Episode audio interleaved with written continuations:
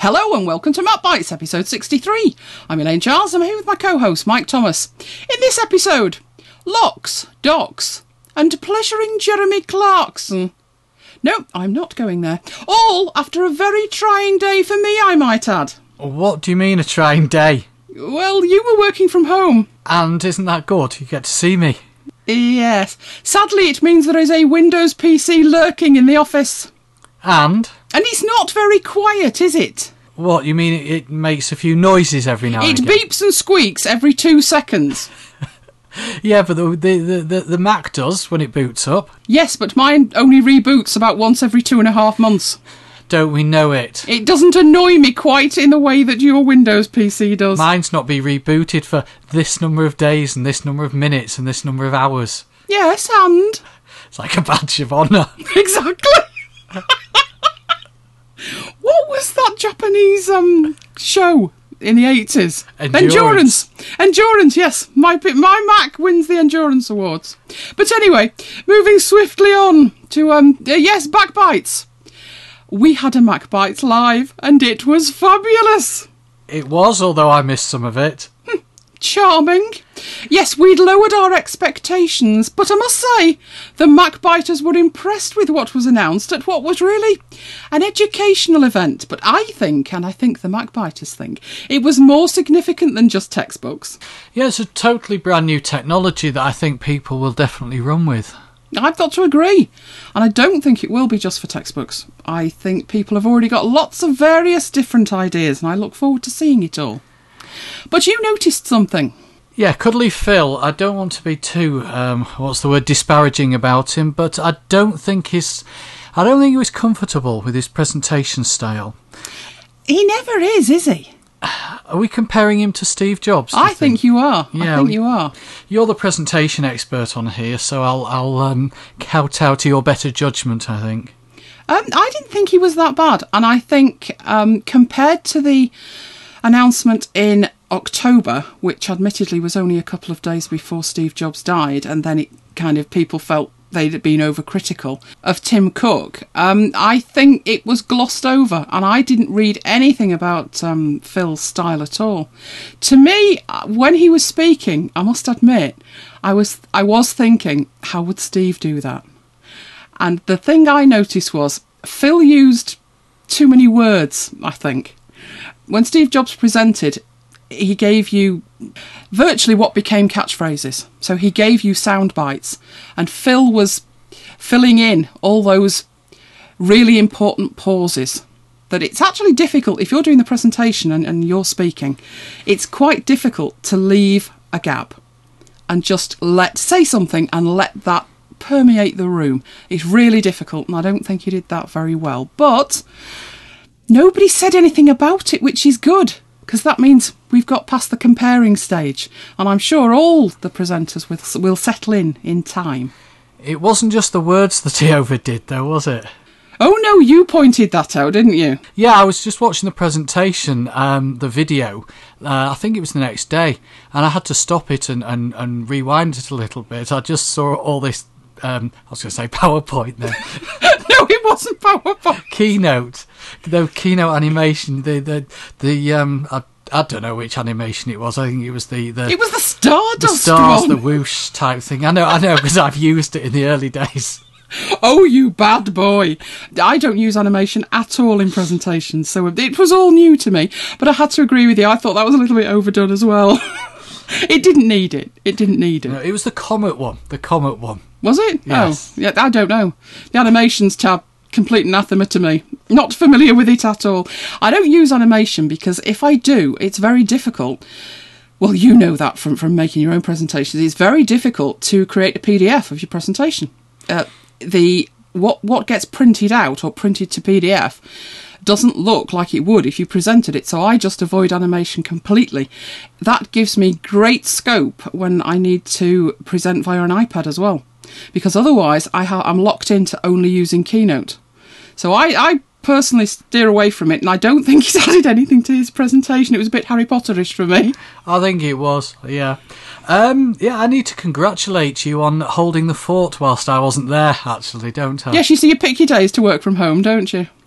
The wrong ones. I was going to say I wasn't working from home. Exactly, that was the problem. You were at work. I was at work. I was training. I was I was running a training course online and had the MacBites chat room on my second monitor. Oh, I know, and the Desperately- Mac biters and I were doing our best, best we were to distract you. yes, I was having none of it. Yeah, you came in a couple of times, but not while you were working, sadly. No, and, But we uh, did try and be really annoying.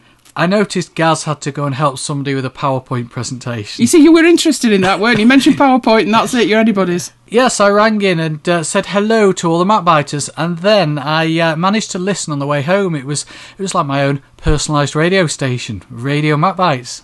Yes, it was an achievement, not assisted by Lion. As Wiretap Anywhere, which I, I've used before, to um, amalgamate sound sources from various sources and pipe them through, it's broken on Lion. Uh, I think we've mentioned it before, and they're no nearer fixing it than they were last July. It doesn't seem they're going to fix it. Now, I've always used Audio Hijack Pro to uh, hijack audio and record it, but Audio Hijack Pro has hidden depths, very hidden and very deep. And um, I've got a very, very complicated setup going on now, but it's brilliant because I don't have to have as much hardware. So I've got to hijack the microphone, Skype, soundboard, the live stream, and then I've got to pipe the whole lot through Connect. So I was, I tested it, but I had my doubts whether it would work on the day, but it did. So a quick test with the MacBiters, and um, they could hear everything that they were supposed to hear, and you could um, hear me. I could hear you. It was fabulous. It was. So it did work very, very well. So very, very happy with um, Audio Hijack Pro. Absolutely. So a, a great MacBites live, I thought, despite you not being there. Oh, thank you. But you did walk in just as we were wrapping up, just as we got to the see you next time, and you came. That's called timing. Yes, bad timing. But anyway, I shall let you carry on with news from Aaron. News from Aaron, yes, I think it was the last episode we talked about iMessage, and one of the problems was it was taking too long to actually send. So, from the point that you, you click send to the point it actually completes the send could be 10 minutes. Uh, and I, I think it's because it's depending on certainly I think it's depending on on your, your Wi-Fi signal or, or um, your 3G signal or whatever. Aaron came up with a tip that if you tap the blue iMessage as it's sending, you get a menu option to send us SMS. Now we tested this, didn't we? Several I times. tested it, yes, several times, and it was a bit hit and miss. Very I saw it miss. the first time and thought, right, that's how it works. And then for the next two or three, I couldn't get this menu showing at all. But I, I persisted with it, and yes, it does work. It, it is a matter of timing, but it's also a matter of precisely where you click. So you actually have to click the message bubble, and then it was yeah, I, I could pretty much get it every time when you hit when you hit just the right spot. So uh, after a bit of training and coaching, you got the right spot too. I never got it to work. Oh, not at all. No, I actually I remember sending you um, uh, a, a picture message, and that was going as an iMessage, and I thought you know it's going to take an age to send, so this is going to give me the opportunity to to bring up the menu, and it didn't work. So no, and uh, I've actually turned iMessage off now. It's gone I've noticed because all the messages are green now. yeah, it's gone for good. Oh, you're not going back. Uh, no, I've just had just had too bad an experience with it. Well, I noticed when I did use this tip, which was to click the bubble, and then it gave me the option. I, I took the option to send it as an SMS, and it did. But again, I noticed that they were coming in in the wrong order. And this time, whatever the conversation was, and I can't remember, which is probably just as well, um, it did make a huge difference. so in the end, I rang you. Yeah, that's not good, is it?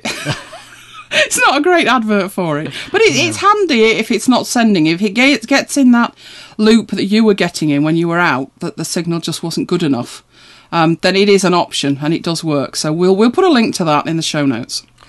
I don't think I'm going to add. Uh, teeth Oh, the again. teeth! The teeth.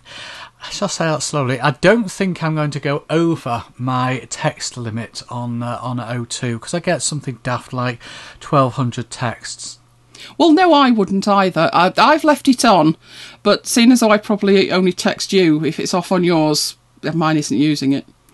But not to worry. Now, we've actually had a problem with O2 the last few days, haven't we?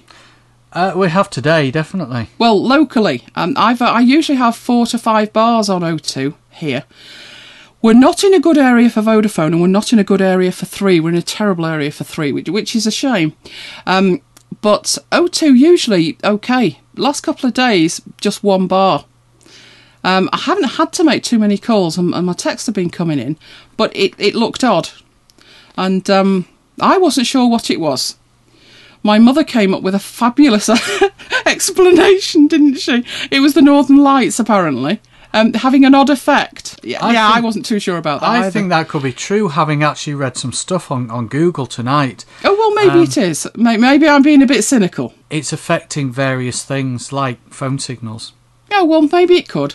Um, but what happened tonight was my phone made the 3G noise, and when I picked it up, um, I'm back to five. So Cool. unless they flicked the switch on the Northern Lights, I'd say it probably wasn't. I'd say it was probably O2. You know, when in doubt, take the easiest option. O2 are to blame. they have had problems a while back locally, but um, they they're pretty good when you ring them. And I wasn't going to bother because I thought, well, maybe it is the Northern Lights. I'm easily persuaded. I think, God, I'm gullible. but um, I left it, which was just as well because it's all come back and I didn't have to. Um, I'm not allowed to ring customer services anymore, am I? No, No, not after all the other incidents. Anyway, uh, customer services, yes. Moving swiftly on.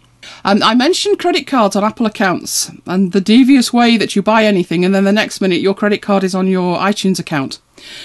Um, I said you could take it away by logging into iTunes and take the card away, but I found that there is a tiny, and I do mean tiny, and very well hidden, oh, it's very well hidden, uh, be- below the small print, you know, all that stuff that you're supposed to read, it's below that. Um, when you check out uh, on Apple, there is a checkbox. And the checkbox is um, you have to take the tick out of it. So the checkbox is to not add the credit card to your account. Now it still defaults to yes. So if you don't find this checkbox, every time you buy something, it will put that credit card on your iTunes account. But if you can find it and take the tick out, it doesn't, which I've confirmed. So it could be better, but obviously Apple wants your credit card details. I mean, we virtually lived there to start with. that's true. I wouldn't have thought it made much difference, but anyway. So that's how to uh, sort that out. And also catching up, um, I mentioned the lion wallpaper, that I don't like it. That, hang on, if you're eating, put it down. That's a necessary warning. That it looks like a leg ulcer. And, and I got reprimanded by Minster, who tweeted to MacBite Siri and said that he likes it and uses it. Hmm. As does Andy in Surrey. So I need people in my corner who don't like it, who don't use it. Come on, support me. I don't support like me. it and I don't use it. No, it does come up every now and then. Um, at least it's gone off the login screen because um, on the old Snow Leopard one and Leopard before that, you do get the purple monstrosity, don't you? When you when you cope with that. I could just about cope with that. It, it's the milky centre that really puts me off on this one. Anyway, th- those two guys like it, so I need to hear from people who don't like it. It's not just me. And then there is a follow up to um, my rant of the last episode. Are you ready for this? Locked Files Part 2. It's a lion rant. Mm, anyway, first of all, we heard from Carrie, who said that she doesn't like the autosave or the auto lock either. It just seems that the world has been dumbed down to the lowest common denominator to save people from themselves or having to learn how to use things. Which that's exactly my sentiment. Just learn to use it. Now we've got this horrible mess. But I mentioned last time that one of the problems um, I had was I didn't want it changing files um, that were client files that had been signed off, right? So I didn't want that happening at all. And that one of the ways round it was to lock a file. Files automatically get locked after two weeks, but you can lock them when you're in the application. So I was specifically talking about Pixelmator. So what I did was, this was me testing it, and from the Pixelmator end, everything was fine. I was in Pixelmator, I had a file that was less than two weeks old, and I locked it via Pixelmator. I've checked on the Pixelmator site, that is the official way to ensure that files are not changed inadvertently or overwritten. My problem then was a knock on effect, an undocumented knock on effect that other people may be suffering with and not realising. It was causing trouble at Finder level for me. Um, what happened with this locked file was in the Finder there was a sort of tiny, and you know how tiny an icon is when you're in list view. That is small, isn't it? Yeah, I know you the one you mean. because I don't use the, the big view. The what, what's that other view? The icon view. Big view. I, yeah, big view and little view. I, I use the list view. So the icon's really tiny to start with. There was what looked like a, a speck of dirt on it, but it was actually a black dot. But no, if you zoomed in more, it was a padlock. Who knew? So this lock was showing at finder level. So there it was, and it was doing no harm. It was in um, a folder that I use, like a working folder. And every few days, I go to this working folder and I clear out the files and I put them where they need to be, or I just delete them if I don't need them anymore. So I was in this folder and I was doing what I always do moving files, copying files, backing them up, archiving them, and everything was going very, very well. I grabbed hold of some files, and this locked file and a copy of the same file that was unlocked were part of what I was moving. And what I was doing was just moving them in to like a training folder. Now, if you hold the command key down as you drag from one Finder window to another, and you're copying from one drive to another, instead of copying the files, it moves them. So, this command key move I use all the time. Um, in fact, if people can remember back when Snow Leopard came out, Apple broke it in Path Finder. And it was a major crisis for me for months until they managed to fix it. So, this command key, I literally use it all the time. So, I grabbed hold of these files, held the command key down, dragged them over to the destination, and dropped them. And I thought no more of it. Until it had finished, and I looked back at the window they were coming from, and they were still there. So I thought, Oh, I must have made a mistake. I mustn't have pressed the command key. So I went and had a look at the destination drive, and all the files were there. I thought, hmm, odd. So I thought, it's me, it's me, not a problem. So I went back and I thought, well, I'll do it again just to make sure, because we also talked about the recursive copying that you need that you get different options for overwriting files. So I thought I need to make sure that all the files I tried to move do indeed get moved. So I went through and I made another selection. And I dragged and dropped them again holding the command key down. And instead of a move dialog, I got a copy dialog. And I thought my command key's broken. You know, as you do. And then I thought, no, I am definitely holding it down. So I, I did a test with one file, and with one file it was fine. So I thought something funny's going on. Yes, you've guessed it, it was the locked file. It gave me no indication, it gave me no message, no warning. But if the locked file, and bearing in mind this file was locked inside Pixelmator, it was not locked at the Finder level, it was inside an app. So I, I assumed what I was doing was telling Pixelmator, don't let anybody edit this. I accepted that that may hold good in other applications, but at no time did it mention that if I locked it and then subsequently tried to move it, it wasn't going anywhere. But worse than that, instead of just stopping and saying, I can't move these files because one of them is locked, I'll copy them, OK or cancel. Oh no, not a, not a bit of it. It just made a copy and left the originals where they were. Mm. You'll So probably, I was not. You'll probably find that's in the small, small print somewhere. It wasn't in a dialogue box in front of my face. And if it's not there, it's not happening. So I thought that was again horrible. Because now you're going you're going to get different the finder's behaving differently based on not all the files you're copying, but just one of the files. What if you're moving 500 files and you don't even know that one is locked? You've got a problem. Yes, I did have a problem. Now, I, I then looked at it and thought, well, okay, then, what do you want me to do with this? And yes, if you go in at Finder level, you bring the info window up. It's not a panel, don't get excited. Um, you can, there is a tick in a box that says locked, and you can take that tick off. But then, of course, when you've moved it to where it's going, that file is not locked. So if you open it up in Pixelmator or any other editor, and you inadvertently make a change because you've no intention of saving it and you did lock it, uh, you will overwrite the original and there will be no warning. So horrible, horrible, horrible. So I did start doing some more testing because I thought, well, this cannot be right. Now, do you know why I thought it couldn't be right? No. because I'd been happily moving files that Lion is telling me are locked for weeks. So why did this one file? Why was that different? Because when I open a file, in I've got files from oh way back. So if I open a Pages file, a Keynote file, an image file, anything in, in um, Preview, at the top of the window it has the file name, and next to it it says locked. And if I try and make any changes, it won't let me. The file is locked. But it's not the same as if I lock it, apparently. So if I lock a file, if I manually lock a file from that drop down, then that affects the Finder. It gives me huge problems in the Finder.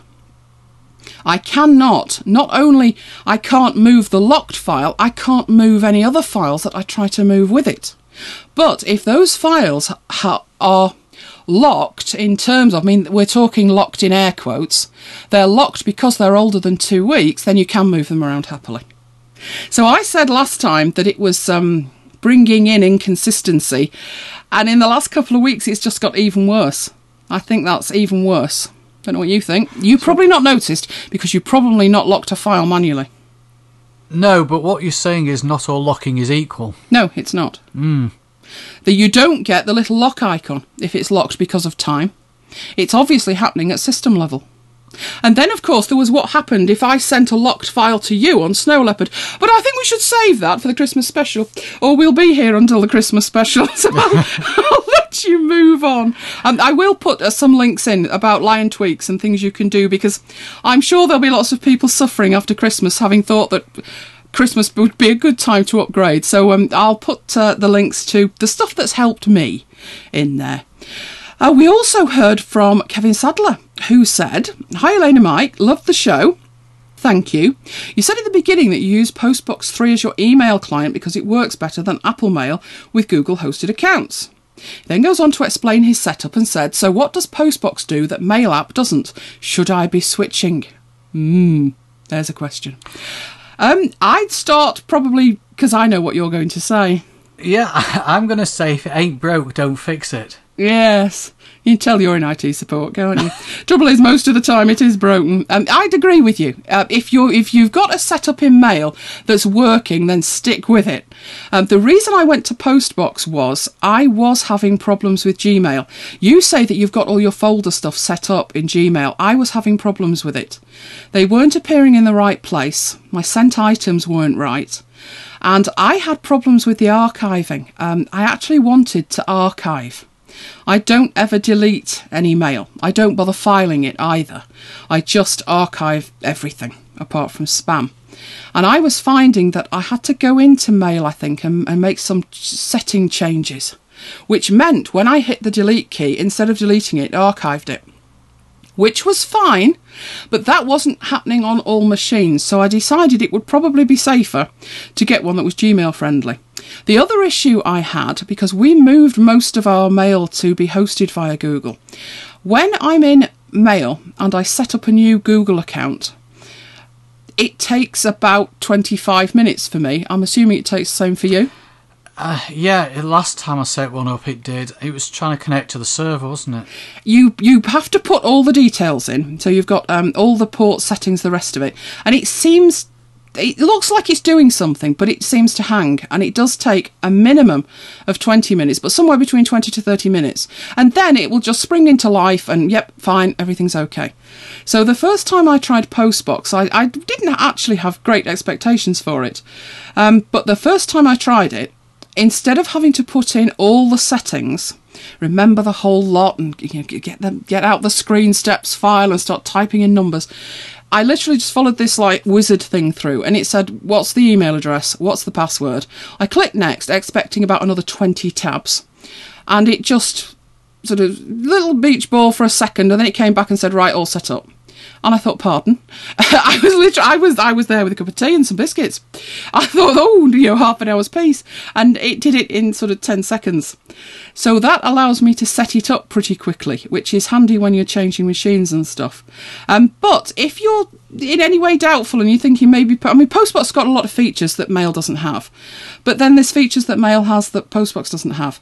I have had zero problems with it completely, um, and for me I've sort of I've adapted where I need to adapt, but there's certainly if one of my problems was if, if I'm on a Mac, if I use the address book and I use iCal and I use Mail, it's all integrated and I'm going to have no problems. And for me, Postbox is just as integrated as Mailbox, um, as Mail. So I, I like it and I wouldn't go back.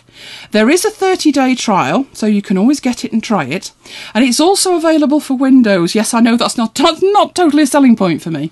But if you buy from their site rather than from the Mac App Store, which I did, I went through all that palaver last time when I was talking about it. Um, I'm back on, I had version 1 from them, version 2 from the App Store, and version 3 I'm back with them. Your license holds good for the Windows version as well. So on the off chance that I have to be at a client site or something and they've only got Windows, I can actually install Postbox, check my mail, and then delete it when I'm finished. I've got a license for it. So I, I wouldn't go back. I don't know whether you would. Well, I'm on Postbox because you suggested it. Uh, because I, I, said so. Yes, I do prefer it to mail, apart from the last two days when I've had this problem where MobileMe Mail just keeps asking for a password. Um, I don't use Postbox for MobileMe mail. I'm sort of phasing that out. My iCloud account, oh yes, don't go there, iCloud. Um, I don't have mail on it because it's an Apple account that wasn't a, uh, ever a MobileMe account. So my MobileMe account I don't really use for mail. My genuine MobileMe account is still there. I haven't upgraded it, but I'm not overly concerned about the mail on it. So I haven't actually added it into Postbox, so I'm not seeing that at the moment. But to be honest, I'm hearing so many people on Twitter saying that they've got problems authenticating with MobileMe and iCloud that I doubt it's you and I doubt it's Postbox. Yeah. I Blame Apple. I think it's more likely to be the cloud's gone wrong for Apple again, if I'm honest. There's a surprise. But my mail setup's quite complicated. Um, it, it was complicated to set up to test, but now it's working like a complete dream. I've got automatic archiving. I've got automatic backup going on. Um, using Postbox, I can use. I can actually process my mail anywhere now and it all gets backed up as and when, and I don't have to do a thing about it, which is very, very different to how I was working even just a few months ago. Um, I had, I've got my spam filtering going on in the cloud, whereas I had that locally. So, to be honest, it's probably worth a show on its own. What do you think? Yep, I agree. Elaine's complicated mail setup, but it's very simple once you've done it. Mike's it, not a catchy title, but um, good, good, good, good to talk about. I think Mike's easy mail setup. I'll contribute a bit. Mike's easy mail setup is just copy Lane settings and it'll work. Yes. Yes. Mm, anyway, onward. Docks. Yes, last time I talked about my Freecom dock. Uh, no, I didn't, did I? No, that's a lie. I'm lying. I talked about attempting to buy a dock from Amazon and being told that I'd bought too many. That's what I, I was I had to buy about. on your behalf, didn't I? That's I? right. Yes, I, I just logged in as you and bought another one. Yes, well, anyway, Gavin and Jenna both contacted me and said, You didn't mention on the last show what was the name of the dock that you liked. Yes, I was too busy ranting. So, it was the Freecom Quattro yes, Jenna made made a very good point and said I'd like to buy one, but apparently only one for myself. So um, I sent the link, which uh, I will put in the show notes. It's not the cheapest dock, but um, it certainly proved to be very very fast. And seeing as though I've just had a dock break today, um, the other one's more reliable. The one that's broken is um, a shark. Is it Sharkoon? Sharkoon. Oh, this is about the third one of those that have gone. So I'll certainly be um, shall I say, sourcing rather than buying, seeing as though I'm past my limit already. I'll get my mum to buy one. I'll have to find some relatives. yes, this is what I'll have to do. Apparently, you're only now one each. Um, anyway, Jenna uh, took the link, went to Amazon.com, and found, um, well, I think you'd still be paying for it 100 years from now, the price it was. Apparently, it was a Polish import. But Jenna found an alternative. So, for um, our American dwelling friends, I will give you uh, Jenna's link that she found. And she's going to tell me how she gets on with it. So, um, I'm looking forward to hearing that. Talking of getting on with things, uh, we were really looking forward to the 12 Days of Christmas, weren't we? The iTunes 12 Days of Christmas, that is, not the actual. T- well, I was looking forward to the 12 Days of Christmas because I was on holiday. But we're Great intro. No, never mind. Um, yes, I was looking forward to the 12 days of Apple Christmas. I was a little bit apprehensive after last year, but I was prepared to give it another go. You mean lesbian vampire killers? No, no, no, no, no, no, no, no, no, no. Don't remind them again. No, because I've got the tweet watch that I've sort of managed to talk myself into. Well, no, no, no, I didn't. I was voted into it. I was voted into it. I deny all knowledge of it. But anyway, Arm um, twisting. so yes, it started with was it Coldplay? I don't know. I can't remember. Uh, you weren't impressed with any of it. Um, I think there was Coldplay. There was um, a couple of TV programs, Lady Gaga, that kind of stuff. Um, and there was the one that people seemed to like most was Top Gear. I think it was two episodes of Top Gear. I've never seen Top Gear. No, I can't. Well, I've seen the odd bit. Um, no, it's not for me. But I, I certainly wouldn't give Jeremy Clarkson the pleasure of my disc space. Oh dear. pleasure in Jeremy Clarkson. No, or not. Um, you do realise that Dan will be horrified here. You've already horrified him with not watching Star Trek. I managed to escape um, Sorry, reprimand for that. Yes. Um, and now, now Jeremy Clarkson, 'cause I'm sure he's a big fan. I think, I think Dan likes Top Gear. Oh, Dan, Dan will bound to be, te- be telling you. Yes. Um, I liked the the ebook. They actually put one ebook in this year. I don't think there was an ebook last year. If there was, I was I wasn't um, interested in it. It was a Jo Nesbø ebook, which I thought was the best of the lot. The one that got me, which was even worse than Jeremy Clarkson. I can't see myself sitting watching Jeremy Clarkson. No, no, I can't. Was um, One Direction. You know, I'd have, I'd have gone for that if I remembered. Pardon? You didn't download any of these, and if you had, that would have been the one. Wouldn't really, just making it up. Worried, worried. The Goombay dance band will never recover from losing the number one fan to One Direction. No, um, One Direction was just too much for me. Yeah, jumped the shark at that point. I know they're free, and I know they have to accommodate um, a wide range of tastes, but um, taste and One Direction just don't flow together for me. So um, no, and there wasn't a film this year, was there? No. No yeah, mind you, after last year, that was yeah. They, pro- they probably spent twelve months listening to me go on and decided the against a film. But anyway, hmm. Uh, here's to next year, or shall we not bother? Well, there was one I got. Uh, Was there? Yeah, Snapseed. Oh yes, that that there, yes, actually, that was probably the best. The trouble was, some of us hmm, had already bought it. Yeah, I hadn't, so I thought I'll snap that one up, but that was it. Snap! Oh, oh, yeah, you're on fire. That wasn't intentional. You're a comedian and don't know it. No, Snapseed's excellent. Um, so yes, it was good to see that on there. A lot of people picked that one up. Um, yeah, that was probably the best one. But the other stuff, hmm, bit too much music, I think. Another app and another book would have been nice. They've got 12 days, so spread it around, spread it around a bit. No, no. But talking of films, um, Netflix launched, but we didn't participate, did we? No. No. We didn't do the iTunes match thing either. No, we're very boring, aren't we? I was concerned, to be honest, about the iTunes match thing. I my iTunes library is a little on the large side for um, uploading, so um, I'm going to be very careful about that. Uh, I also, yeah, there was a lot of fuss about it being a Facebook sign up, which I don't want to participate in. But apparently, you can get around that by signing out of Facebook first. Who knew it was actually possible to sign out of Facebook? I get Facebook stuff popping up at me, and I'd hardly ever go on Facebook. The other thing I heard was that to use it on the Mac, you needed Silverlight. But people were saying, no, no, I'm sure I've not installed Silverlight, so I'm none the wiser. Because the, I found on the website that there, there wasn't much help It's probably just installed it. there wasn't a sort of an FAQ that gave you that kind of information, and most of the time there is. So, plus the fact, I thought I'd let everybody else stress test it first.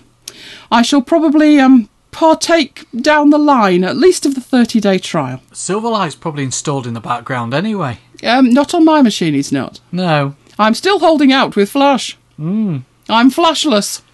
Says net go there. Talking of which, Adobe, yes. Um, Adobe have started the year as they no doubt mean to go on, changing their collective mind. Uh, we talked about a product called Carousel, which had potential. It was sort of um, photo stream on steroids. It was a paid for monthly subscription thing. Well, it rides again, but under a different name. Yes. Why so soon? That concerned me. Um, if you've got a product and you've done all the artwork for it and you've done all the testing and you've decided you're calling it Carousel, then why would you change the name and change the name so quickly? Well, who knows? But the app formerly known as Carousel is now Revel.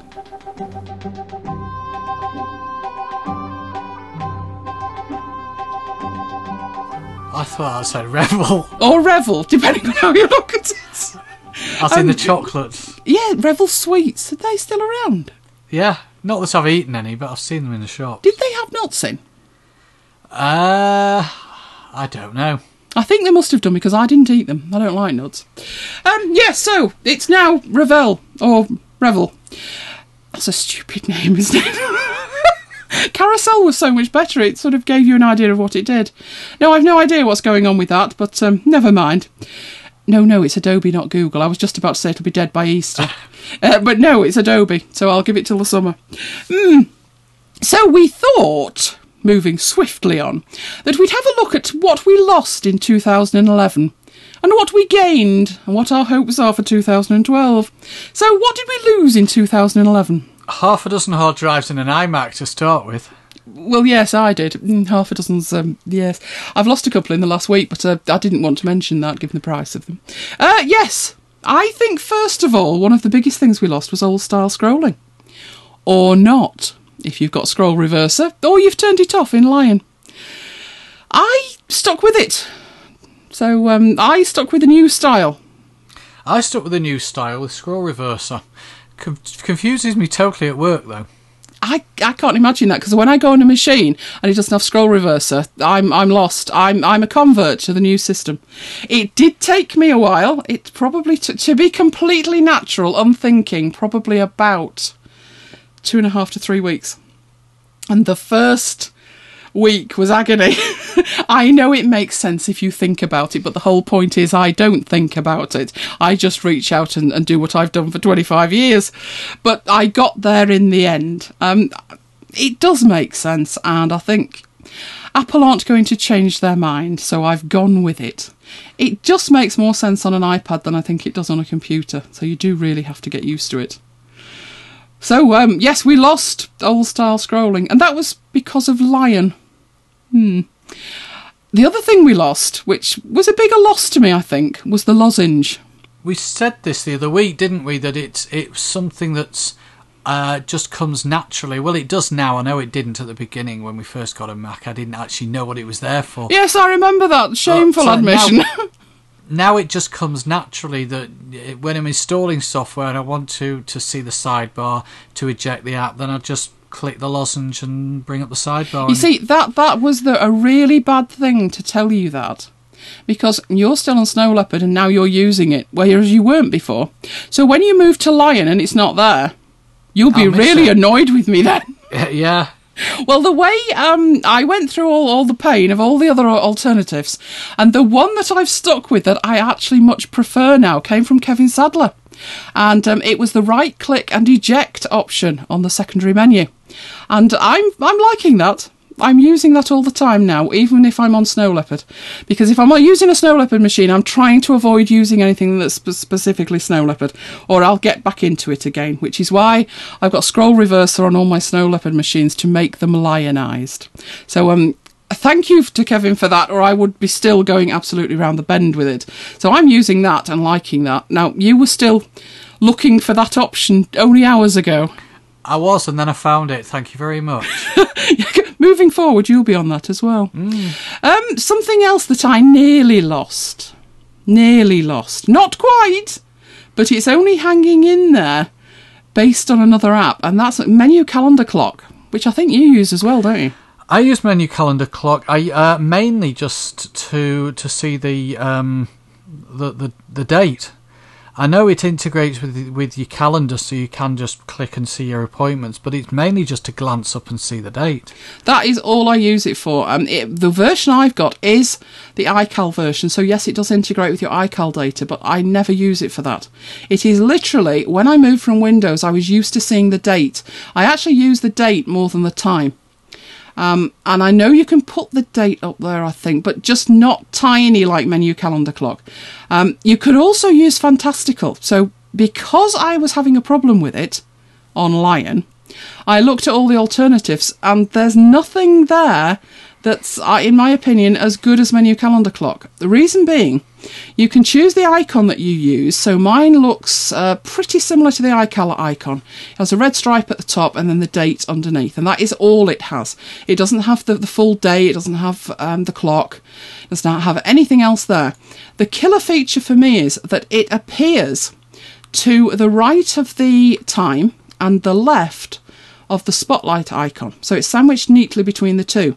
So it it is predictable where it is every time your Mac boots, which with Fantastical it's not.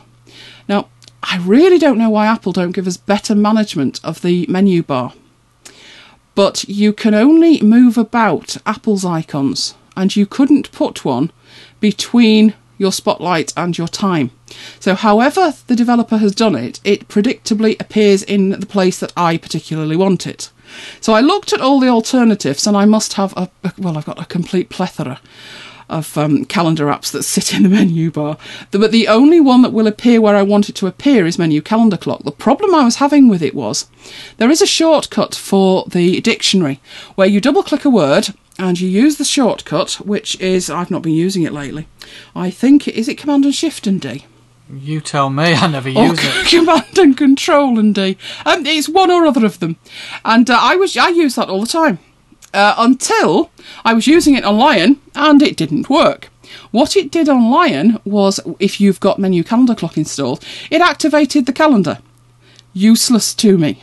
Completely useless to me. It isn't actually doing as much on Lion as it was doing on Snow Leopard because um, the way the calendar now works, I'm not using iCal, I'm using BusyCal. So my iCal data store is pretty empty most of the time. So even more useless. But I thought, well, there's obviously something in Menu Calendar Clock that's taking the shortcut key. So I went to it and I went through every option with a fine tooth comb, and that can that key command wasn't in there. So then it was a case of going to Google and seeing what was wrong with it. And yes, it's a known issue that's not been fixed in the last mm, seven months now. And my problem was I used the shortcut key so often for the dictionary, it was getting really annoying. And that to me was a real problem. Which did I do? Did I do without menu calendar clock or did I do without the shortcut key for the dictionary? At which point, PopClip came to the rescue. PopClip uh, is something we talked about, I think it was in the summer. Am I right? Yeah, Somewhere I in think, the summer? I think it was. Yes. and it gives you sort of iOS like copy and paste.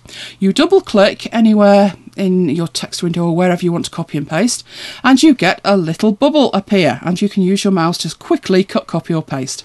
But the developer has added to it and ex- extended it and added the option.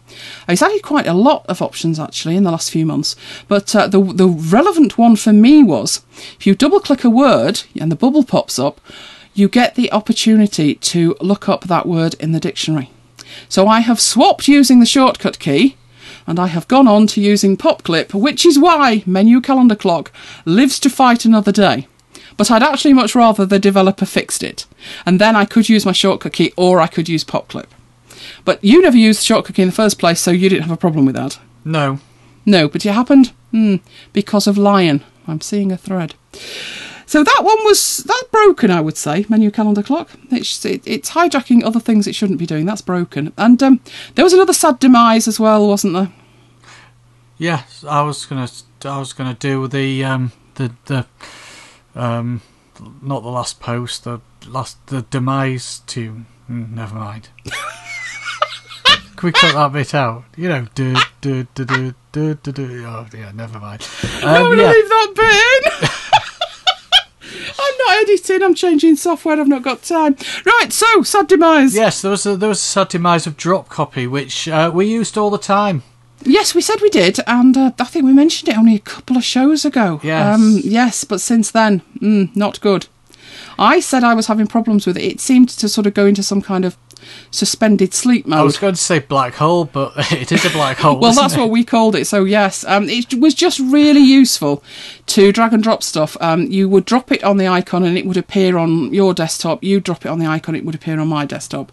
Um, it's not working on Lion. So you did a bit of research, and um, it's our IP, isn't it, for us? Really. Yep. Which is sad. We've used that for quite a while. Um, yes, you could replicate the functionality or even replace the functionality with AirDrop. First problem with that is um, it's Lion only. Another Lion issue. And you're not on Lion. Second thing was it does need um, your airport turned on, doesn't it? Unless you hack it to run over Ethernet. I'm not minded to hack something. I don't know about you.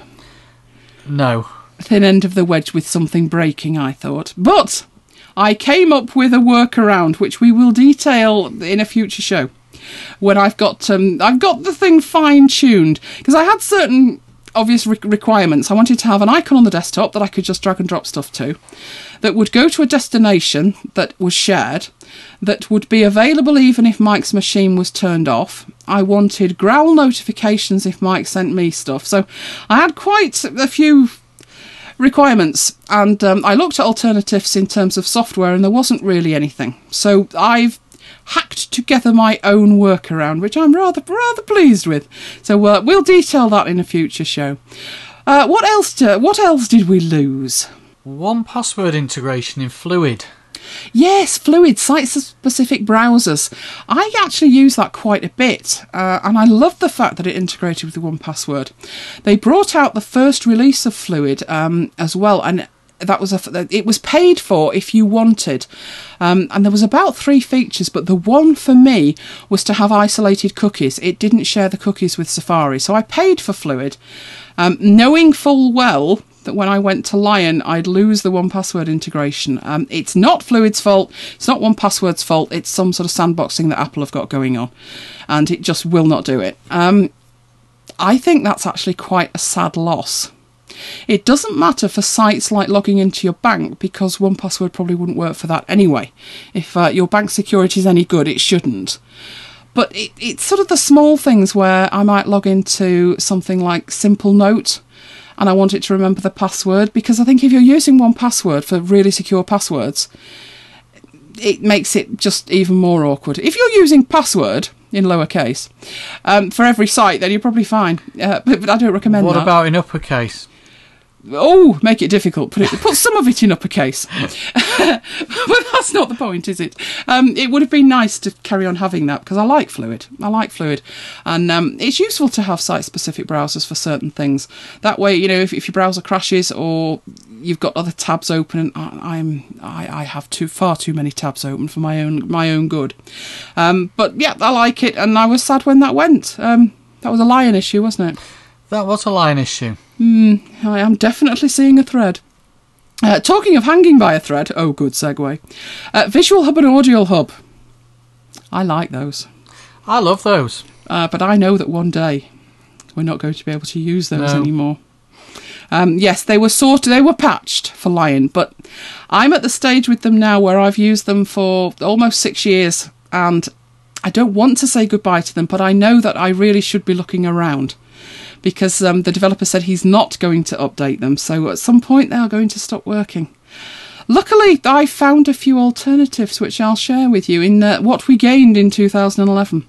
But uh, they're they're still there. I'm still sort of they're my backup now. They're not the first um, applications that I would go to to do that job, which is sad because they're really good. They are quick. They are reliable.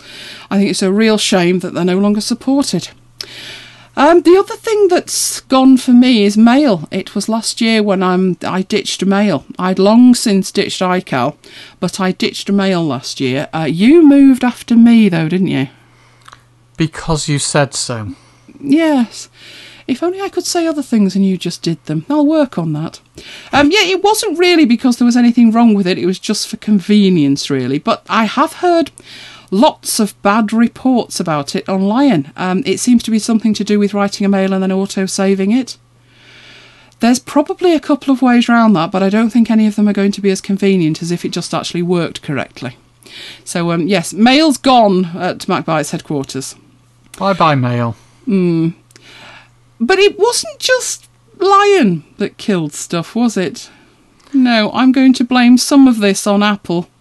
Um, Final Cut Studio Pro. Well, Final Cut Pro Studio. Yes, which had Soundtrack Pro in it, which is what I use to edit the show. And there's no sign on the horizon of a new um, Soundtrack Pro. So I'm sort of. Do I go back to GarageBand? Please, no. Or do I move to something else? Probably Logic. Oh dear. Or do you not edit and leave all my corny jokes in? Now that's quite appealing. No. Oh. well, I need something, don't I? If I'm only topping and tailing, I need something. so um, I think it's quite sad that that went. But yes, that, that died as well. So I've got the, the original Final Cut Pro Studio that weighs about five stone. Um, it's quite sad that it's gone. But um, it was replaced. Another thing that went was MobileMe. Was anybody actually sad to see the end of that? Uh, no. Actually, you know, uh, sadly, since it's now no longer supported, I've actually found a use for iDisk. In fact, I need iDisk. Now, that's not need as in need to spend money with Apple need. No, this is real need, real need to use it. So I'm hanging on to my MobileMe account as long as I can. I'm hoping that um, what I'm using it for, which is transferring uh, files to Omni Outliner on the iPad. Omni Outliner only supports um, dev drives and MobileMe iDisk. So I don't have access to um, any kind of dev drive. Dav drive, not dev drive. No, now you've lent me the teeth now, haven't you?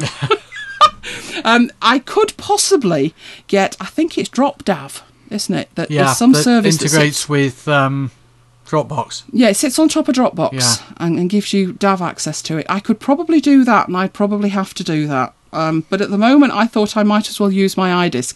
iDisk is working brilliantly to transfer the, to the iPad. So I'm doing work on my desktop. I'm then transferring it to iDisk and just pulling it down to the iPad. And then when I, if I make changes, I'll transfer it back. But most of the time, I'm making changes on the desktop and I'm transferring it that way. So the fact that MobileMe is gone, it's sort of gone, but it's not quite gone yet but it will be. But I'm hoping that um, the Omni Group will have instigated some kind of iCloud service long before I need to upgrade my MobileMe account. You do realise I'll be at sort of one minute to five on the final day, don't you? Uh, yeah, I'm sure you will. Yeah, probably with you behind. close behind Yeah. me. so um, yes, MobileMe gone but not forgotten, and not gone quite at mobile um, at MacBites headquarters. Uh, something else that I don't use anymore is um, screen sharing Menulet. Which I, I talked about on the show a couple of years ago, and I loved it. And I could never see a day when I wouldn't be using it, but I'm not using it anymore. That's because Apple Remote Desktop was so expensive. Yes, and it works better. Um, yeah, but if you are using just screen sharing, if you don't have Apple Remote Desktop, it's still fabulous. Um, it was a little tiny app that just sits in your menu bar and gives you access to um, local machines with screen sharing enabled. And it was really quick.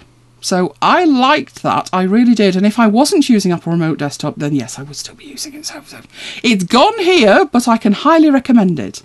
Something else that um, I don't use anymore and I think I stopped using this just after Christmas in 2010. So, yes, it would have been early 2011, was Safari. I've used Safari since I switched to a Mac, and um, I don't use it anymore. It just got far too unreliable. At first, I thought it was me. But I've since realised it's not me. Uh, everybody's having problems with it. I, when people were complaining about Flash, I'd never had Flash crash on me in Safari at that point. But as new versions of Safari came out, it did start to get really crashy. But I wasn't blaming Flash because the other browsers weren't crashing with it. It was just Safari that was crashing with Flash. And um, I've not got the patience to use it, or at the time, I didn't want to uninstall Flash. So um, I left Safari behind, and I'm very happily using Chrome. I think with me, it's um, it's like I, I never thought I'd, I'd I'd see a day when I wasn't using uh, Safari uh, because it's the, it's the built-in browser. But then, having said that, you know, it's like I use the built-in browser in Windows, and how many people don't use that now? I, th- I think at the beginning it was because Chrome hadn't been invented, and uh, I didn't want to use Firefox, so I stuck with Safari. Well, no, I loathed Firefox. Horrible, horrible. Um, I didn't like the interface. I know you can skin it, but I could never find one that looked quite right. Um, and I did. I was used to skinning Opera. I used Opera on Windows, and I loved it. So it wasn't particularly. There was just something about Firefox that just never quite gelled for me. Um, what was that skin I used to use? Phoenity, Phoenix Can't remember. something. It was a really nice skin, and they did used to make it for Firefox, and I tried it, and it just didn't feel right. And the thing with Firefox was it always felt very demanding in memory. It used quite a lot, and it never gave it back. So you had to sort of close it down, start it up again. I just never really took to Firefox. I tried Opera on the Mac, and it didn't really work quite as well. The buttons were the wrong way round, which threw me at the beginning. It is still a nice browser, um, but no, I went to Chrome. I wasn't excited about Chrome when it was first announced. Obviously, it, originally it was Windows only, and even when it was sort of, I mean, we're up to about version 18 now, aren't we? Or have I No idea. have I blinked and missed three versions? no idea.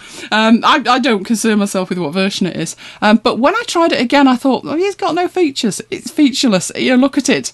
But actually, it's, it was very lightweight, and you can choose what plugins you have. And I've had no problems with it at all. Touch wood. I'm touching wood, believe me. Um, so I'm very, very happy to have switched to Chrome. Um, I have probably about. I'm, I'm pretty sparse on plugins. I only have necessary. I've got um, one password. I've got the Devon Think conduit, which works fantastically well. Um, I have something that lets me open a collection of bookmarks based on the day. So I have bookmarks that I check on a Monday and a different set on Tuesday and so forth.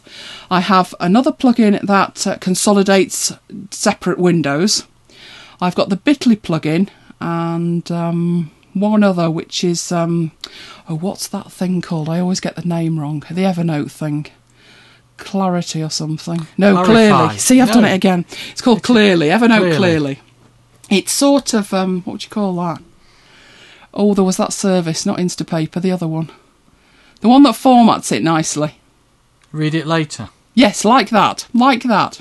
So I can recommend those. But other than that, I just use what's there and I synchronise everything with my Google account. And I've had no trouble with it at all. And I haven't had, I think at the very beginning, there was also that issue of like, you get a new browser and not all sites support it. So you go crawling back to your old browser. I haven't found anything that doesn't work with Chrome. Um, so I'm happy with that. Also, for me, it's got the Flash player built in it, locked away nicely, so it doesn't integrate with anything else. and It doesn't seem to crash either. So um, I, I do use a Flash blocker. That's another plugin I've got. Yes, I've still got my Flash blocker there, but uh, that forces it really to use HTML5 where where possible. And that's how I was looking at sites that had lots and lots and lots of Flash who were saying that Flash was a bad thing. And if I hadn't had my Flash blocker, I wouldn't have known they were using uh, Flash because, like I say, Chrome will just display it. But um, I'd, I'd recommend Chrome. I like Chrome.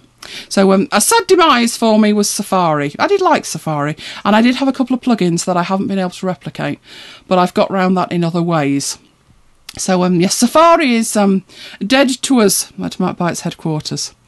But it's not just Apple that kills stuff, is it? Oh no. What else did we lose this year? Google Wave. No, no, no, no, no. I'm talking Adobe at the moment. I've not started on Google yet. Oh, a Flash Lite. A Flash Lite. Yes, the mobile version of Flash. Oh, I can't go there. Come, come. Is it suffice it to say it's dead and just swiftly move along? Yes, let's move on. Good, because I don't want to get embroiled in, in, in the spat. In the, in the, the major same- spat. Should we do the same with Wave? Because I know how upset you are. I can't. I can't mention wave. Okay, let's move on. It's sunsetting. Sunset. don't get me going, please don't. Looking out yeah, but window, Google have no killed so much this year that we would be here all day if if I went through it all. There's no so sun let's out there. mm, suffice it to say, Google have killed everything that they introduced in the last two years. That'll that'll do nicely. Um, I've also lost quite a few browsers. I've um, yes, I had seventeen at one point. Um, really because of the one password support. So uh, if it if one one password doesn't support it anymore, I'm pretty much not using it. They're there for me to test websites in, but that's about it. And now I'm using fewer browsers, and three of my browsers are Chrome. Yes, I know you're wondering how I do that. One is Chrome, one is uh, Chrome Canary, which is a developer version, and the other is Chromium. And what it gives me are three browsers to sort of sandbox in. I, I can think I'll open this in Canary, you know, Chrome Canary, and that way I can shut that down and not affect my main browser. So I use three versions of Chrome. But it's meant that I've also stopped using Highbrow. Now, something else that was similar to Highbrow was Choosy, and it lets you um, specify which is your default browser and change your default browser. I'm pretty much not using that much either now because uh, I'm pretty much using Chrome. So that's uh, gone. And another thing that's gone for me is um, CSSEdit, which I loved. I still use that. I wasn't too impressed with that when I very first went to a Mac. I can't remember why, because I like TopStyle. But uh, it grew on me, and I did buy it, and I have used it for the last five years. But I luckily like Espresso, which is from the same people, MacRabbit, and I'd used that since um, a very unstable beta of version 1. And when version 2 came out, uh, it sort of adopted all of the features of CSSEdit, so everything is now neatly wrapped up in one application, which is Espresso. So I haven't installed that on my new machine. I've installed Espresso 2 and I'm using that. But you are stuck in your ways, aren't you? And you're still using CSSEdit. Yeah. And Hmm. Well, as you move on with um, you know, updated version three of CSS and stuff, it's not going to support it. But I'll leave you to it. You'll Fair move in the end. You're always slightly behind, aren't you? yeah. But you'll move when I tell you to, won't you? Mm. Mm, I'll believe that when I see it. And um, Gowalla. Yes, I, I liked Gowalla at one point, and now it's Didn't even know that was dead. Facebook bought it, so it's as good as. it won't be long. It'll be subsumed into Facebook. I did use it, but I don't think I go out enough to make it worth my while. Um, you collected. Actually, it's a bit ridiculous, isn't it? You collect badges and stuff. It sounds so sad when you talk about it. But then so does Twitter, and I love Twitter. So It's um, like mm, getting your Caffè Nero card stamped. I'm afraid so, but um, I won't be using it anymore. So um, sadly, yes, gone. Hmm. It was quite nice. Had a nice app. They they you know did very well with the app. I mean, it's pretty similar to Foursquare, isn't it? you just used to check in at scan and that was it. Yeah, I know because I was usually buying some kits. And I do like to share that with people. Uh, yes, I, when I'm spending money, I'm on Gowalla. But moving on from the sad demise of Gowalla, what else have we lost this year? Yes, money to Apple and lots of it. Yes, that started with the introduction of the Mac App Store, I fear, on the 6th of January. It's all been downhill ever since, money wise, hasn't it? Yep. Uh, day one, I bought Apple Remote Desktop, but it was a bargain. I think it was £45, and it, I, I live in it. So, uh, yes, that was good. Aperture went in there as well, but I'd already, s- I'd already spent almost double on an update. So, uh, my Aperture is not the Mac App Store version. Sadly, because I was convinced when the Mac App Store came out, there'd be a new version of iWork. You knew iWork was going to rear its ugly head, didn't I you? did. Guess what? There was iWork in there, all right. It was recycled. So I was very, very disappointed in that. Um, I did still spend quite a lot of money in there, though. But I would have. Sp- I've been prepared to spend more if there was a new iWork. Um, and of course, I think the big thing we gained in the year, Lion. Hmm. Is that excitement I can hear in your voice? No, you could hear a pin drop at this end. You've still not upgraded. You're a very bad Bowie. Um, mm, and we gained natural scrolling. I'm not sure natural's the right word for it. I've got used to it, but I'm not sure. We should have a poll. I think natural's the right word for it. Do you? Yes, I do actually, because it comes naturally. Just Yeah, to me, anyway. Well, it might now, but then you use Windows, so which feels best? Which feels more normal? Good question. I just do it and don't think. Even though you use two different, you know, two different ways in the same day? Yeah, just do it. It's just one of those things. You, you I do. think it would feel more natural to me if the scroll bars worked in the in the right way. The scroll bars seem to go one way as, as the document's going another, but maybe they'll sort that out as well. Yeah. But we should definitely have a poll as to who, who turned it off. Yeah, I think we should. because. I didn't. I decided to stick with it. Um, but I know certain people have said no. They they have no intention of getting used to it. So um, we should we should do a poll for that. Let us know. You know what else we gained in May? Go on. The MobileMe calendar update. Oh, we did, didn't we? Yes, that was another one I got dragged to kicking and screaming. It was because I had a complicated setup going on with BusyCal. And, um, you know, Apple had given you details of how to do your upgrade, and BusyCal had given you instructions. And by this stage, I had like 50 pages of instructions, and I had Google calendars, I had shared calendars with you. I was petrified. I thought everything was going to fall apart. So, um, yes, May was the forced update, and I think we updated last day in April, which we didn't know at the time, of course, once we'd done that update, that there would be another one so soon. Hmm, because then we gained iCloud and had to do it all again. I'm sort of there, but you're not, are you? No, Not of. quite. Well, no, you could be. Well, you're not iClouded. So No. we've got a very odd thing going on with the calendars at the moment, but we are going to have to address this in the next few weeks, months. Yeah. So when we do, we will do um, Mike's transition special, and um, yeah, see how it went. Mine, I I moved my calendars at Christmas, and it wasn't too bad in the end. But I did do it with the aid of several backups, and then I backed the backups up of the backups, etc. So mm, I pretty much couldn't lose anything.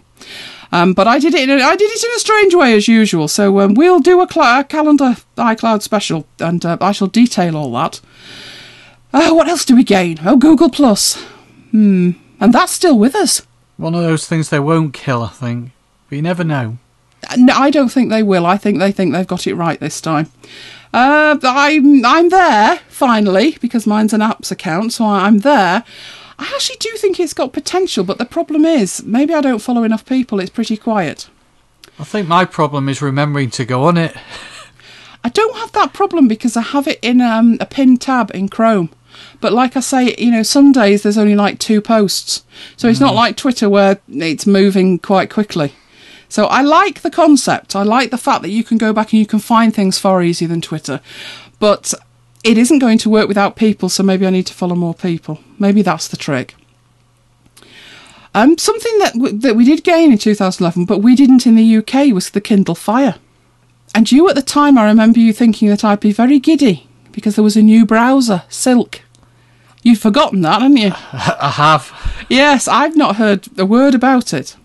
Um, it was announced the day uh, the Kindle Fire where it was announced, but once people got the Kindle Fire, I never heard another word about Silk. Never, So I have mind. no idea if it's good, bad, or indifferent. Never mind forgetting about Silk. I don't even remember it being announced. Um, it was one of those during the day announcements, and it wasn't an Apple one, so we didn't cover it live for MacBites. But I did tweet quite considerably. Um, I was looking forward to it, and if it could do what it promises in the States in terms of streaming, I would have got one. But after getting giddy about the new Kindles with the touchscreens and the Kindle Fire, it was sort of. It wasn't that they what they announced; it was the fact that they didn't say it was coming to Europe and the penny dropped that it wasn't going to, and then I was disappointed. So I didn't get um, the new Kindle we were offered, which is it's cheaper, I think, but it doesn't have 3G. So I'm sticking with my old one. Yes. I'd like to see the Kindle Fire here, but I'm not excited anymore, so they're now going to have to thrill me. That wasn't something. Uh, it was gained globally, as it were, but it wasn't gained at MacBite's headquarters. But um, you gained something, didn't you? You gained something from Microsoft. yeah, I gained Office 2011. Mm, no accounting for taste. Enjoying it? Yes, thank you. Lovely, lovely. Uh, I've not installed that. No, but there's a copy waiting with your name on it. There is actually, isn't there? Yes, Yeah. I'm thinking it's not going on my main machine. But when my secondary machine comes back from being mended, who knows? I might partake. And then, of course, I could Netflix, because then I'd have Silverlight, wouldn't I, if I need it? No, um, what I gained was Final Cut Pro 10. Oh, that kicked it off, didn't it? Yeah. I like it, I must admit. Um, not that I didn't like the old one, but I think it's quite intuitive if you're prepared to take the time and learn it. So I quite like that. Now you've, I only had a bit of a go. I've dabbled and I like what I've seen as well. I think you like it more than the old one. Yeah, I hardly use the old one to be honest. I think the old one had sort of the, the interface that put you off. It just looked too busy. I know you were interested in Final Cut Express, but you decided to wait and see what the update was. And to be honest, I think that was the right thing to do. Yeah, I think so. And with um, Final Cut Pro came Motion and Compressor, if you bought the pair of them, which I did. Um, I like Motion. I think I'd done enough Flash development that Motion wasn't a problem. Um, the first version was a bit flaky, but I stuck with it. Compressor, though, totally different story. How anybody actually ever gets anything done with that is beyond me.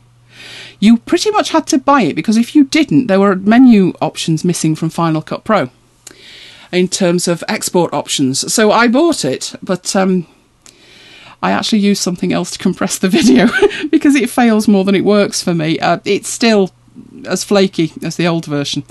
But at least, even with buying Final Cut and Motion and Compressor, it was still very, very cost effective. So, um, another because we had the Mac App Store. And the download wasn't that bad either.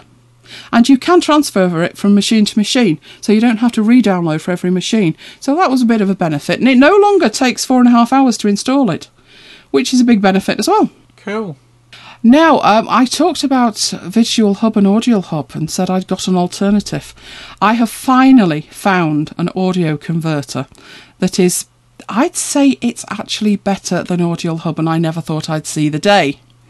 Um, it was very hit and miss getting the uh, settings correct, but it is a small app from the Mac App Store. I'll let you look it up and tell me the price. It's called Pro Audio Converter or PAC. And it's brilliant. It's very similar. I mean, it does exactly the same job as Audio Hub. It converts your audio for you. Um, the difference is it will batch convert. So what you could do in Audio Hub is you could add sort of five jobs to it, and it would do them sequentially, and it would take as long as it took. Um, Six pounds ninety nine. Six pounds ninety nine. Yeah, yes. I thought it was around that that mark. So it's very cost effective. What you can do in Pro Audio Converter though is that it w- doesn't have to do them consecutively. It will do. Um, I think it's up to six, and you get to specify how many um, at the same time. So you get your jobs done probably a little bit faster. The other thing is with Audio Hub, you had to go in and make the settings that you wanted, and then if you wanted different settings, you had to go and reset them, and you had to remember them. Uh, Pro Audio Converter lets you save settings, so from that perspective, once you've set it up, it can be much much faster. So that's actually taken over completely from Audio Hub for me. Um, I still have Audio Hub there for a backup because I know that that works. I've used it for years and years, but I also know it's not going to work moving forward. So happy to me- recommend a Pro Audio Converter. But we can't forget the uh, iPad 2, can we? No, absolutely not. And to be honest, I think um, as innovative as the iPad 2 is, I actually think the smart cover is even more innovative. I think that's the clever thing with it. Very I, clever. I hated the um, cover for iPad 1. I had it in it from day one, but I hated it. And I love my smart cover. I don't have um, any other case on it. I do put it in a netbook uh, zip thing when I'm transporting it. But other than that, I just use the smart cover and I think it's absolutely brilliant. I'm sure I said to you, I don't know why they don't make a smart cover for the iPhone. Yeah, that would be cool actually. Well, somebody on Kickstarter has decided to do just that. So I've put a link in there if you want to have a look at it. It looks identical to a smart cover on an iPad. The difference being it looks the same, but instead of covering the front, it covers the back. I was just going to say the problem would be the the back. Yeah. Well, it isn't going to work exactly right because of the sort of shape of the iPhone, but I love the idea. And you can roll it up as well, can't you? Um, and it has um, different functionality when it rolls up. I can't remember what it did. Oh, that's right. You wrap your headphones around it. But cool. it does cover the back. I'd like to see one for the front as well. But it'd probably look a bit odd if you had a cover on the back and a cover on the front. Uh, but the Kickstarter project is doing very well. It looks like it's going to happen. Uh, there's only five days left on it. They needed $10,000 and they've got pledged nearly $184,000. So uh, I can it's safe to say that is going to happen. I'd like to see that actually to try it. But uh, have you seen the, the picture at lower down? We must put a link to this.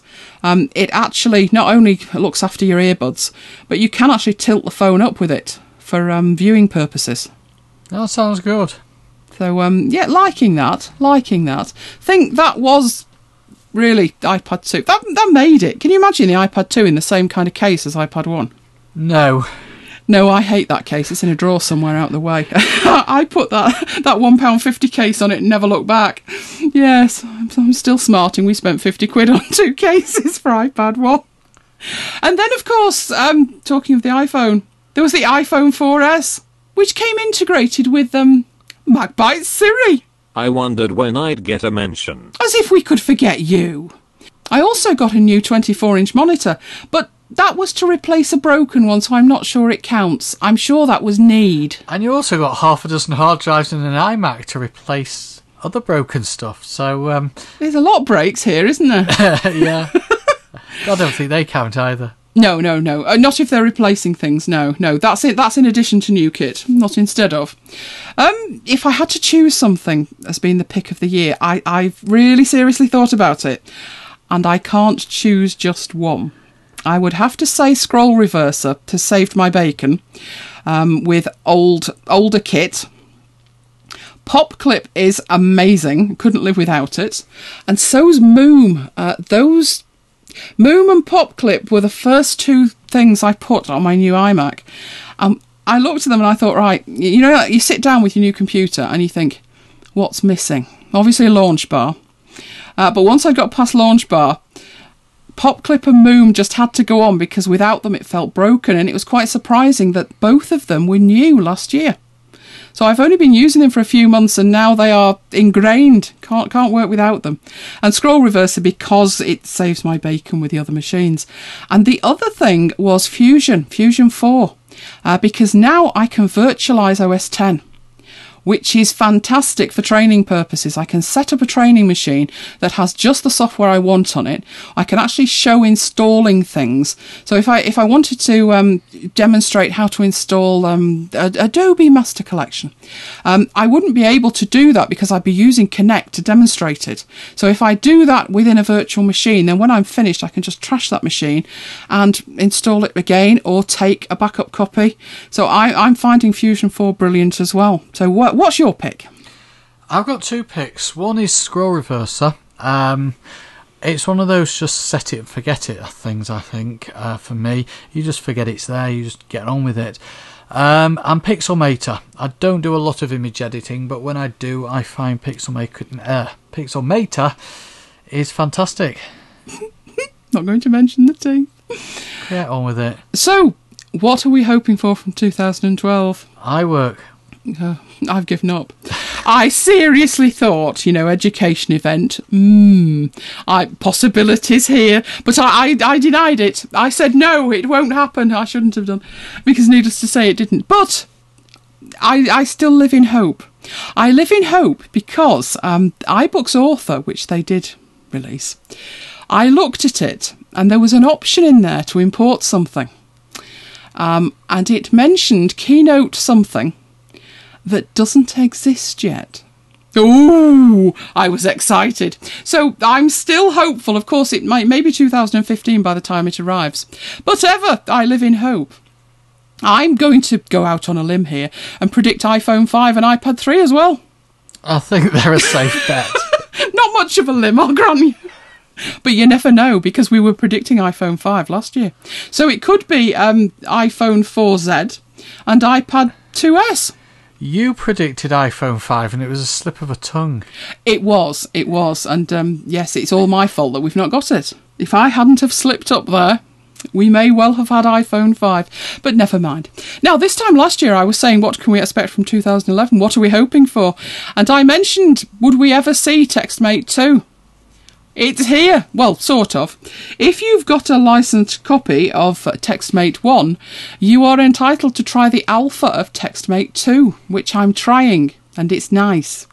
Uh, one of the things for me was colour coding and changing the fonts, but they've added quite a bit more. So uh, if you do have version 1, and you may have it and not know you have, because TextMate 1 was in a bundle, I think it was one of the very early bundles. It was a great bundle that, virtually everything I used from it, uh, and I've used that one ever since. So uh, check your bundle licenses, you may well have a TextMate 1 license, which would entitle you to join the alpha program. Um, and what else? Oh, new blue toys. Who were? No, not what you're thinking. New toys from Blue Microphones, which are very, very nice. Did you see those at CES? Me, no. Um, one, I forget what they were called. I forget the name of them. One was the Tiki, I think. And I can't remember the other one. But one is a sort of dedicated uh, Skype microphone that enhances voice conversations. It also lets you flick a switch and it becomes a normal microphone. Quite an odd looking thing, but you know what Blue are like with their styling. Um, the other one, um, I think that was, hmm, I can't remember. No, ticky ticky I think the Tiki's the small one, but it is um, a microphone that works with an iPad. So it's got the same stand as the Blue Yeti, but it's a much different looking microphone. Uh, it looks like some of their other products. I think this one is blue. Um, in colour, not blue by name. And um, it's supposed to work fabulously well with your iPad. So um, mm, I may have to get one for testing purposes. What do you think? Yeah, it's all gone quiet at your end. Hmm. Uh, another product I saw that I can't wait for is um, Elgato or Elgato, who have made an external SSD with Thunderbolt.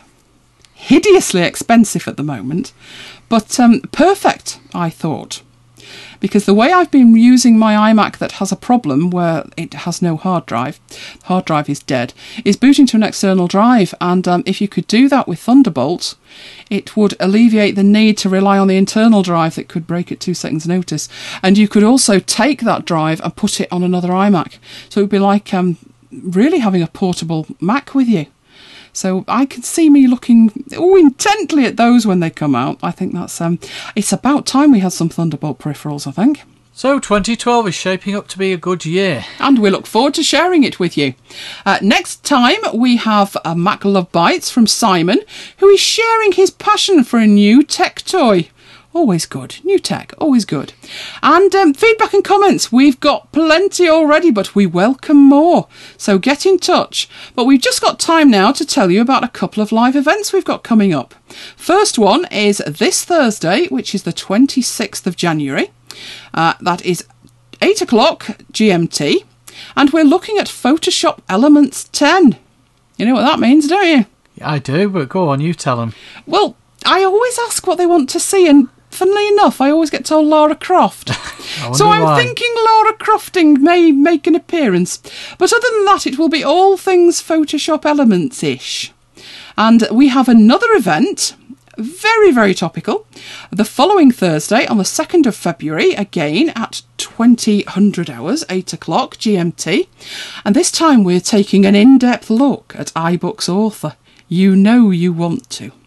Uh, we haven't had too much to say about that in this episode. Um, you will get much more in the next episode. You'll get our considered opinions when we've spent more time actually with the software, rather than making a lot of noise about something we've not actually had a chance to look at.